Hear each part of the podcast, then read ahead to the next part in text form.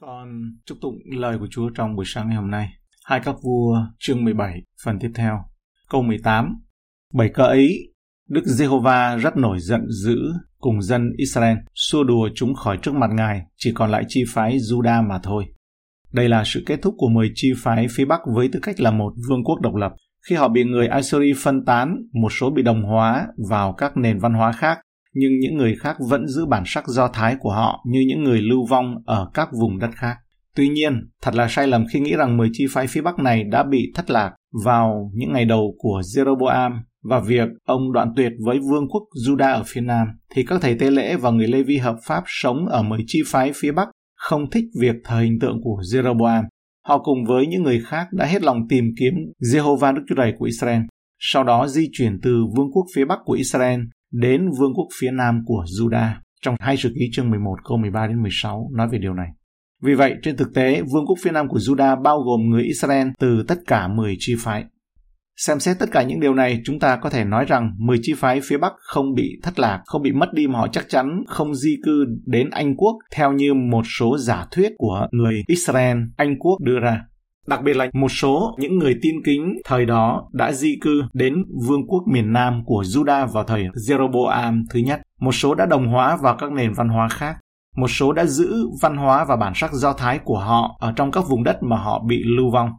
Câu 19 đến 21 Chính Juda cũng không vâng giữ các điều răn của Jehovah Đức Chúa Trời của họ, bèn đi theo những lệ luật mà Israel đã lập Thế thì Đức Giê-hô-va từ bỏ cả dòng dõi Israel làm khốn khổ họ và phó họ vào tay các kẻ cướp giật cho đến phải lưu đày cách xa mặt Ngài.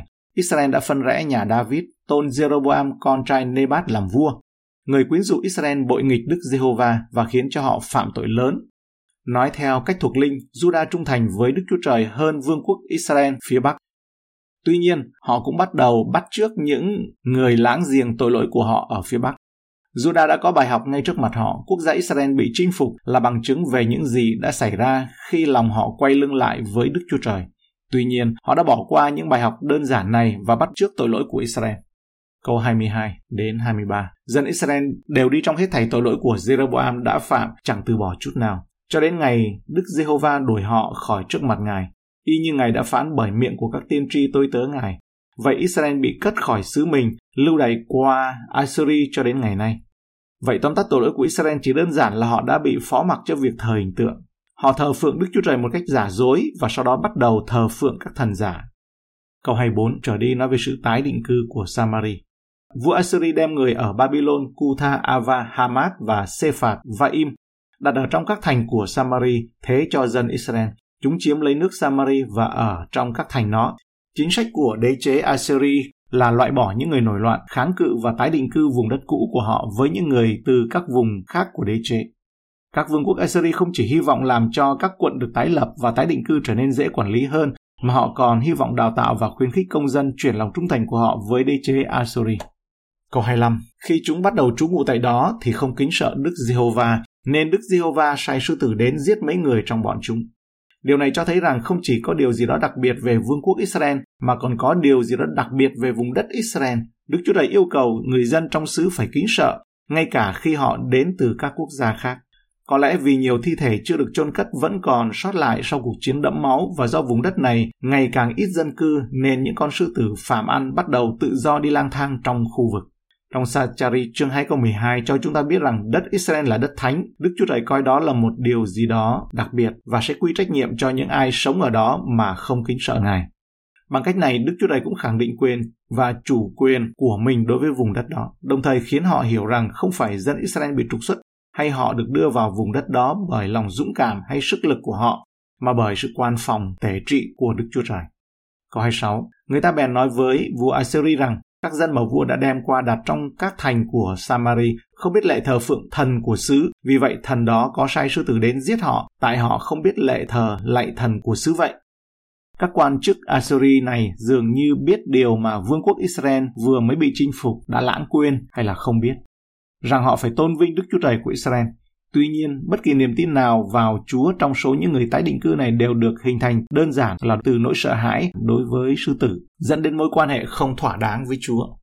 Ngài đã gửi những con sư tử đến với họ, và chính những con sư tử này đã thay đổi họ. Răng và nanh vuốt, đôi mắt rực lửa và tiếng gầm thét của chúng đã biến đổi họ. Họ phải có một vị thần để giải cứu họ, họ không thể chịu nổi sư tử, vì vậy họ phải kính sợ Chúa. Ngài có thể sai sư tử và có thể sẽ ngăn không có sai chúng. Bây giờ các bạn thân mến, Spurgeon nói rằng hãy luôn ghi nhớ về sự cải đạo của chính mình. Nếu như bạn thấy dấu vết của nó chỉ là bởi động cơ sợ hãi thì hãy biến đổi lại bởi vì Ngài là Đức Chúa Trời yêu thương. Câu 27 đến 28. Vua Assyri liền truyền lệnh rằng trong những thầy tế lễ mà các ngươi đã bắt ở đó đem qua đây, các ngươi hãy lấy một người dẫn về ở tại trong xứ đó đặng dạy lệ thờ lại thân của xứ. Ấy vậy, một kẻ trong những thầy tế lễ mà chúng đã bắt ở Samari đem đi trở về, ở tại Bethel và dạy dỗ dân sự phải thờ lại Đức Giê-hô-va làm sao. Chức tư tế của vương quốc Israel đã bại hoại, nhưng vua Assyri không biết và không quan tâm đến tôn giáo thuần khiết của Israel. Do đó, thầy tế lễ hư hỏng, vô danh này đã dạy cho những cư dân mới của vùng đất một tôn giáo mà mang tính chất xuống cấp. Chắc chắn nó có các yếu tố của đức tin thực sự trong đó, nhưng đồng thời nó cũng bị thoái hóa, hư hỏng bởi hàng thế kỷ thờ thần tượng được nhà nước Israel bảo trợ đã từng ngự trị ở Israel. Câu 29 đến 31 Song mỗi dân tộc đều tạo thần riêng cho mình, đặt nó trong những chùa miễu tại trên các nơi cao mà dân Samari đã dựng lên. Tức dân tộc nào đặt thần mình trong thành ấy, Dân Babylon tạo hình tượng Sukot Benot, dân Cút tạo hình tượng Nẹt Ganh, dân Hamat tạo hình tượng Asima, dân Avim tạo hình tượng Nipka và Tatak, dân Sephạt Vaim thiêu con cái mình trong lửa cho Atra Melech và Ana Melech là hai thần của dân Sephạt Vaim. Thầy Tế lễ làm thuê cho người Assyri đem đến đã không nói với những cư dân mới của xứ rằng họ chỉ được thờ phượng Jehovah Đức Chúa Trời của Israel. Người thầy tế lễ không dạy điều đó bởi vì ông cũng không tin nữa.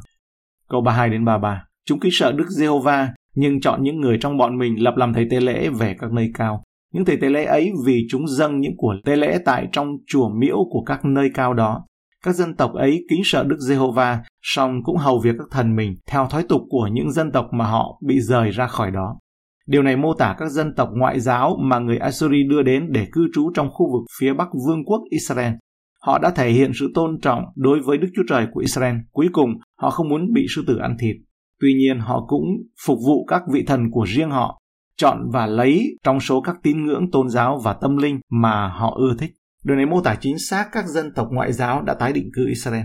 Điều này mô tả chính xác vương quốc phía Bắc của Israel trước khi họ bị chinh phục và lưu đày. Và điều này cũng mô tả chính xác tín ngưỡng tôn giáo phổ biến trong thế giới hiện đại. Mayer nói rằng, bạn có chắc đây không phải là mô tả chân thực về vị trí của bạn không? Bạn thể hiện sự tôn kính bên ngoài với Chúa bằng cách đến nhà Ngài và thừa nhận ngày của Ngài, trong khi bạn đang thực sự phủ phục trước những ngôi đền khác, tức là trong lòng của mình, thờ thần khác. Không phải lòng mộ đạo trần tục hay tính thế tục ngoan đạo là tôn giáo hiện nay của nước Anh hay sao? Họ sống giữa những người tin kính và Đức Chúa Trời trừng phạt họ. Và do đó họ kính sợ Ngài nhưng không đủ để dâng lòng mình cho Ngài Họ tìm kiếm một thầy giáo để cắt tỉa, để nói đơn giản hóa, sơ sài, đừng quá chính xác và hãy cho phép họ thoải mái, ổn định với một đức tin hỗn tạp, nửa đúng nửa sai. Và sự tôn thờ hỗn loạn đó, hình thức nửa chết và nửa chính thống. Câu 34. Ngày nay, chúng hãy còn làm theo thói tục cũ mình. Chúng không kính sợ Đức Giê-hô-va, chẳng vững giữ luật lệ hoặc thói tục hoặc luật pháp hay là điều răn truyền cho con cháu Gia-cốp mà Ngài đã đặt tên là Israel. Khu vực phía Bắc Vương quốc Israel không bị Juda tái chiếm trước khi bị đế chế Babylon khuất phục và xâm lăng. Tôn giáo hỗn tạp này do người Assyri truyền bá đầu tiên tiếp tục tồn tại trong nhiều thế kỷ ở Samari, thậm chí tồn tại cho đến thời Tân Ước. Dường như Đức Chúa Trời khoan dung hơn với những người Samari có niềm tin đồi bại này hơn là đối với dân Israel bất tuân. Điều này dạy chúng ta rằng những người có nhiều sự mặc khải hơn từ Đức Chúa Trời thì sẽ phải chịu sự mà Chúa nghiêm khắc hơn đối với họ. Tuy nhiên, hai sử ký chương 30 câu 10 đến câu 19 cho chúng ta thấy rằng vào thời kỳ vua Ezechia của Juda, có một số người thờ phượng Đức Chúa Trời trong khu vực trước đây là vương quốc phía Bắc của Israel. Một số đáp lại lời mời đến Jerusalem cử hành lễ vượt qua. Câu 35 đến 41. Đức Giê-hô-va đã lập giao ước với chúng, truyền dạy chúng rằng các ngươi chớ kính sợ các thần khác, chớ thờ lại hầu việc chúng nó và đừng tế lễ chúng nó. Nhưng các ngươi khá kính sợ Đức Giê-hô-va là đấng dùng đại năng và cánh tay dơ thẳng ra đem các ngươi ra khỏi Egypto, đấng đó các ngươi phải kính sợ, thờ lạy và dâng của lễ cho. Các luật lệ điều răn, quy tắc và mạng lệnh mà Ngài chép cho các ngươi, các ngươi khá gìn giữ làm theo đời đời, trở nên kính sợ các thần khác các ngươi chẳng nên quên giao ước mà ta lập với các ngươi, chớ kính sợ các thần khác, nhưng khá kính sợ Jehovah Đức Chúa Trời của các ngươi. Ngài sẽ giải cứu các ngươi khỏi tay các kẻ thù nghịch. Dầu vậy, các dân tộc ấy không nghe theo, nhưng còn làm theo thói tục cũ của mình. Như vậy, các dân tộc ấy kính sợ Đức Jehovah cũng hầu việc những hình tượng chạm của mình. Tổ phụ chúng nó làm thế nào, thì con cái cháu chắt chúng nó cũng hãy còn làm thế ấy cho đến ngày nay. Người viết nói điều này để nhắc nhở chúng ta rằng nếu Israel trung thành, thậm chí trung thành với giao ước của họ với Đức Chúa Trời một chút thôi thì họ vẫn cũng sẽ đứng được. Đức Chúa Trời sẽ giải cứu họ khỏi tất cả những kẻ thù của họ. Nhưng thay vào đó thì họ đã bị đế chế Assyria chinh phục và sau khi mà họ tự hủy hoại bản thân trong tội lỗi, sự bướng bỉnh và sự nổi loạn của mình. Cảm ơn Chúa đây là